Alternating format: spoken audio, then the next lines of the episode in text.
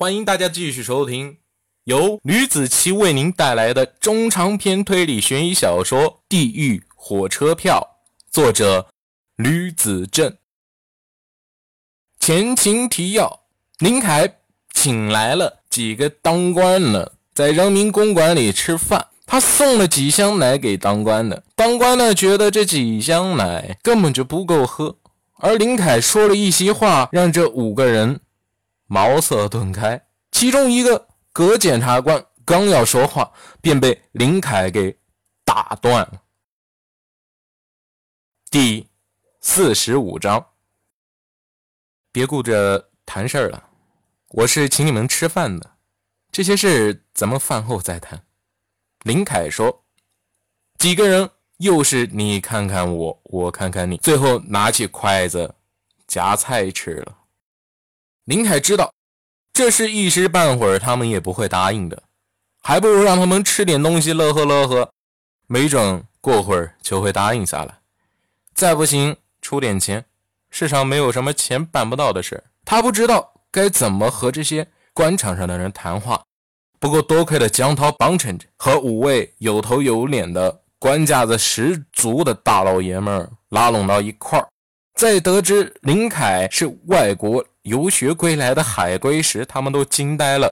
尤其是作为发言人一般存在的葛检察官，他上下打量着林凯，感叹道：“啊，没想到年纪轻轻的就这么有本事了，是吧？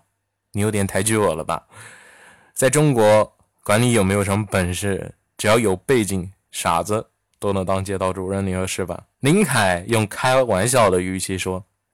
我这都是自己死命学习的功劳，但是现在你看看，回到中国了，也没什么工作。也对，朱法官接着话头。不过有本事就是有市场。话说，你是做哪方面的？就听江涛在这里侃大山，你说给我听听。我啊，我是做电子器械专业的，主要是军用设备。公司这一块的由头的话，也主要是军用的，民用呢也带着做。说实话，月薪两万，满地爬。哎，这不我回国辞职，老板都不同意，让我在中国待着，想通了再给他去电话。林凯看见葛杯中酒喝光了，拿起酒上江涛给满上，自己坐在比较远，走过去敬酒有点麻烦。推杯换盏之间，时间就在这飞快地流走着。大约过去了半个小时，忽然大家都沉默下来，不吃饭，放下了筷子，抽起烟来。葛方、张、涵、朱五个人，好像对暗号一般。先是张说：“郭荣家的事情啊，上周就联系老葛了，我也是今天才知道这事的。说实在的，现在国家查的也很紧，他们也不敢送礼。只是老葛把事情……”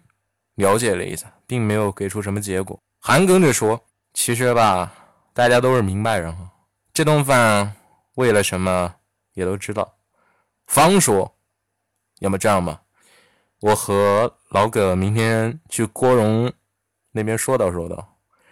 你也说了嘛，年轻人是气盛，不过能不能成，这就不一定了哈。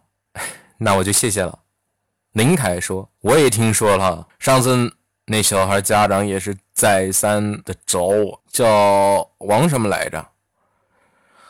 哎，他是优等生是吧？学校保送清华的对吗？葛检察官说：“没准他就是下一个你啊！有你们领导打包票，我就放心了。只不过有些话不知当讲不当讲。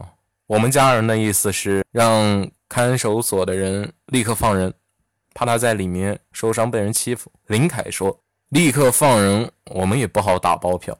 不过郭荣和我有点交情，按道理说是没什么问题的。要么这样吧，最迟这周周六之前就可以放人。”葛说：“之前让小张打电话联系了，你明天可以去看看人了。什么时候？”林凯问。他恨不得立马就飞过去看。他弟弟特别的胆小。估计他整个人都要精神崩溃了。明天任何时间都可以。天不早了，我们还要回家。谢谢你的招待。五个人动作很敏捷，抓起礼盒和手机就走了，还是那副官架子，而桌上的菜却被一扫而空。如果不是知道他们是官员，还以为是饿了几十天没吃饭的农民工呢。葛检察官说话是最有权威的，说一就是一。别看国荣财大气粗，但是还是得买他一个面子的。我爸对葛检察官也是一样的。江涛。拍了拍肩膀，这顿饭我请了。江涛起身叫了声：“哎，姐夫啊，要不这样呗，我送你回去吧。”就冲了出去。林凯取下衣服，走出了包间，来到柜台前，问了一下刚才那桌饭是多少钱。这一问不打紧，他手里都要攥出水来了。吃了一顿饭，居然要花四千多块钱。不过还好不是自己掏的。不过想了想，还是那么回事吧。不过，就是因为这顿饭的关系，林凯把几件事都处理的差不多了，也没浪费这一桌子山珍海味。他骑车之前给江涛打了个电话，谢谢他付了账。可是想不到江涛还不卖他面子，大大咧咧的对他说道：“哎呀呀，林凯呀，这点小钱不要放在心上了，知道吧？我手里可是有这 VIP 会员呢，打八折。”反正用你用的是你的钱嘛，我也对，林凯就不多说话了。呃，你就等着我好消息吧。不出意外，明天中午之前我就给你打电话了哈。啊，我开车了，咱们有空再聊。虽然很长一段时间林凯没有联系他了，甚至厌恶江涛，不过没想到江涛居然是这么尽心尽责的人。看来这个朋友没有白交。林凯回到家，关在屋子里。从上衣口袋取出一张袖珍的 DV，那是他藏在口袋里用来拍摄吃饭时候场景的。从口袋里取出了一张 SD 卡，插在了读卡器里，在屋里进行了视频编辑。其实郭荣大可不必找人民法院帮忙，他自己就可以轻而易举的把林凯弟弟弄进去。但是他想把事情闹大，最起码让全中国的人知道南京。有这么个伤人不眨眼的家伙，到时候再找几个记者旁听录像发到微博上一炒，就算不把他送进去，以后日子也别想好过。可是万万没有想到，自己委托的葛检察官突然跑过来，问起了事情的具体详细经过。其实葛早就把事情的来龙去脉给书记说清楚了，但是他想通过对话诱导郭荣。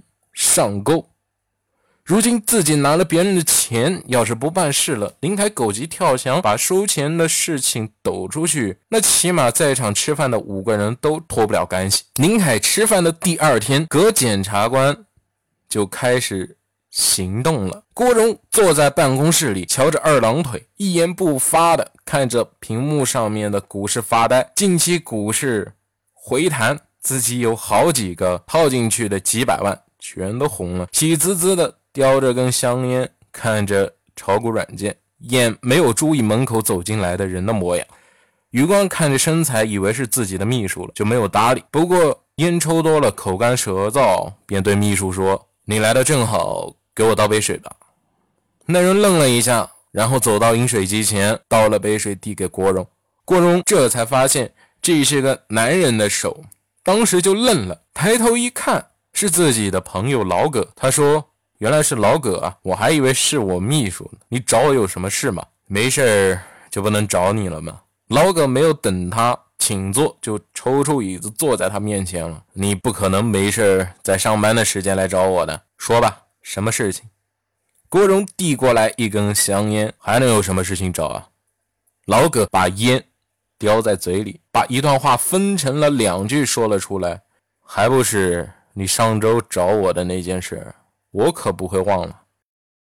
好了，这就是我为您带来的《地狱火车票》第四十五章的内容。感谢大家的收听，咱们下期再见，不见不散，拜拜。